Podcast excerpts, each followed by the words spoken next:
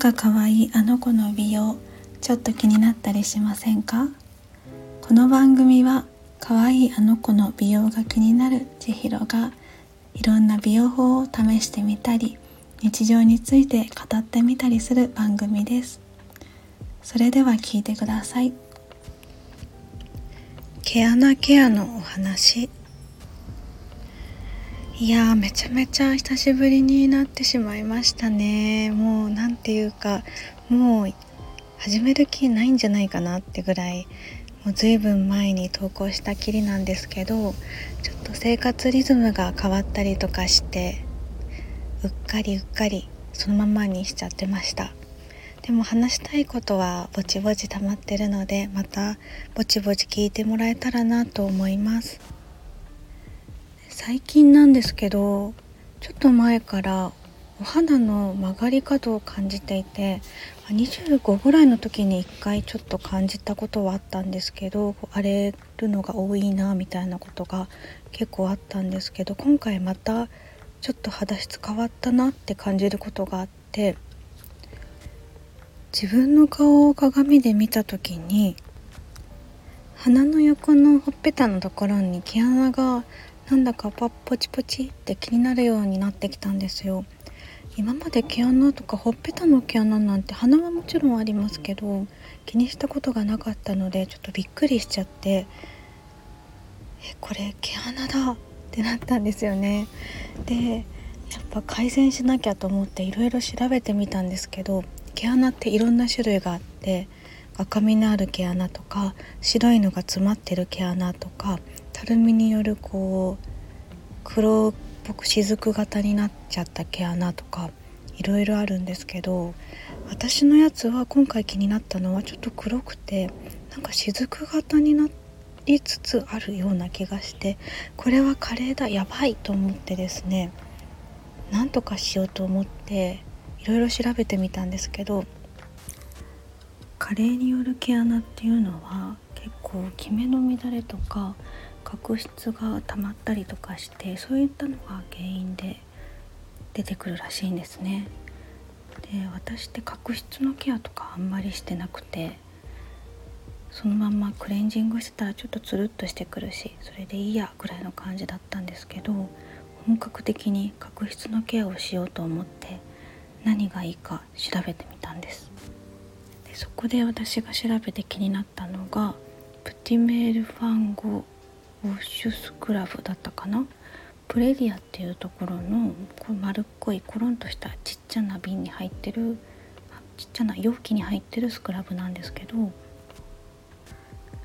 ットで調べてみたら結構評判が良くてなので薬局にそれ目指して行ったんですよ。そしたらすぐにあの BA さんがやってきてお話をしてもらってそしたらそれよりもこっちの方がおすすめですよって言って別のものを出してきてそれがファンゴダブルクレンズスパイメールのものなんですけどそのクレンジングを使うとダブルクレンジングというかダブル洗顔かダブル洗顔不要で肌がもちっとしてキメが整うんですよって言ってすごいその売りを伝えてきてくれて本当はその最初のスクラブの方が欲しくて言ってたんですけどそれをこう買わないっていう雰囲気がちょっとできなくて買わないっていうのができなくてそれを買って帰ったんです。私クレンジングはそこそこお気に入りのやつがもうあってカバーマークのミルククレンジングっていうのをお気に入りで25歳の頃からずっと使ってるんです。カバーマークのミルククレンジングは美容成分がすごく多くて乾燥しにくくてあの25歳の時に一度すごい肌が変な風に荒れちゃってキメがふわってこう悪くなったんですけどその時に救ってくれたのがこのクレンジングでした。なのでずっとお気に入りで使ってたものを変える気持ちがあまりないなと思いながらそれを買って帰ってみたんですけどこれがね結構良かった。洗った後に鏡を見てみたら毛穴がね結構綺麗に見えなくなってるんですよ。それがちょっと衝撃的で肌もつるんとするし、まあ、私乾燥肌なのでもちもちとまでは正直いかなかったんですけど結構使用感が良くてお気に入りでずっと使ってます。ダブルクレンジングがいらないあダブル洗顔がいらないっていうのも私には結構魅力的で1つで済むし今まで使ってたものよりだいぶお安いんですよ。カバンバッグ結構高いし洗顔もいるしやっぱりお金をいっぱい使えるわけじゃないからお得にいいものを使いたい。っていう私にとっては意外といい買い物して BA さん本当にありがとうって感じです。今は併用しながら気分によって使い分けていてまあカバーマークも結構良かったんですけどそのと保湿力で見たら結構最近買ったプレディアの方があるかなって私は思いました。泥のミネラルが入ったやつとか、えーと、海鮮とかの成分が入ってるやつってすごく肌にいいな私の印象ではあってあのラッシュのあのシーウィードですかね BB なんかうーんと海藻が入ってるやつがあるんですけどあれもめちゃくちゃお気に入りであれ使ったらもう肌がシトってなるから定期的に買い足してるんですけどアーモンドとか海藻とかっていうのが肌が明るくなってもちっとするのにとても効果的だなっていうのが実感としてあります。で洗顔料をそれに変えてキメのケアとあともう一つキメのケアでやってみたのがあって調べてみたらキメの乱れっていうのは、まあ、摩擦であったりとか、えーと、ターンオーバーの乱れ生活習慣の乱れもあるしあと乾燥もねあの原因になってくる。いろんな要因があるんですけどでそれであのキメの乱れに効果的っていうのが乳液先行型のスキンケアがいいよっていうとこにたどり着いて乳液先行型っていうのはこう拭き取り化粧水とかは角質を拭き取るみたいな感じでつるんとした肌を目指すと思うんですけど乳液先行型にしたらこういらない角質をこう取りながらあの保湿をしていくっていう感じになってブースターの役割もねえーと担うようになって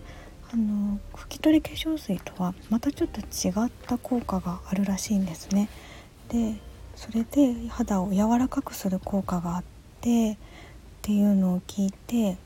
めっちゃいいじゃんと思って早速アルビオに行ってあの割と新しい商品のフラルネブライトリファインミルクっていうのを BA さんにお願いして試させてもらいました。コットンでたっぷり出してふこうくるくるって丁寧に丁寧につけるんですけどそしたら確かにこれもまた毛穴がこう塗った後見えなくなってキメが整った感じがあるんですね。それがすごい気に入っちゃってでもすぐに飛びついて買うのもどうかなと思ったのでとりあえず3日分の試供品だけもらって帰ったんですよ。でアルビオンのふわふわのコットンも一緒にもらってでそれで3日も続けてみたら結構ふわっと肌がしてきてアルビオンめっちゃすごいなって思いました。やっぱスキンケアに強いブランドっていうのは理由があるんだなって思ってもう今まで自分で使う時は結構いろんなものをケチっちゃってちょっとずつとかしてたと思うんですしてしちゃってたんですけどそれだとやっぱり摩擦の原因にもあるし規定量をちゃんと守って使用していくっていうのって本当に大事だなと思いました肌のケアってちゃんと考えてやらないといけないんだなと思ってすごい勉強になった体験でした。それでもねやっぱり乾燥はまだまだ気になるし午後になったらこう肌がパリッとしてくるのがとても気になっててこれをどうにか改善したいなって思うのでちょっとずつこうやって基礎化粧品を見直しながら仕事中とかもどうやってケアしていったら自分に合った赤ちゃん肌を取り戻せるのかなっていうのをこれからまた考えていきたいなって思います。最近ね赤ちゃんに会うことがあったんですけど何の話って感じですけどもう肌がねめちゃめちゃ綺麗なんですよ。ふわってしてこうほんと桃みたいな毛穴がなくてうわ新品の人間だって思いましたね。あれになるのは多分不可能でしょうけど人間って綺麗な時はこんなに綺麗なんだなって思って衝撃でした。私もね頑張りたいと思ってこれからまた30代スキンケアをちょこちょこ見直しながらやっていこうと思ってとりあえず泥系海藻系あと先行乳液とってもいいので悩んでる人は是非試してほしいです。私も継続していきたいなと思いますので。他にもね美肌についてずっと考えてて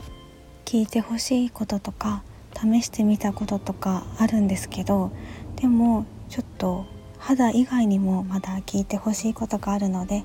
次回は肌じゃなくて別のことをお話ししたいなって思います。今日も久しぶりになりましたが聞いてくれて本当にありがとうございます。それではおやすみなさい。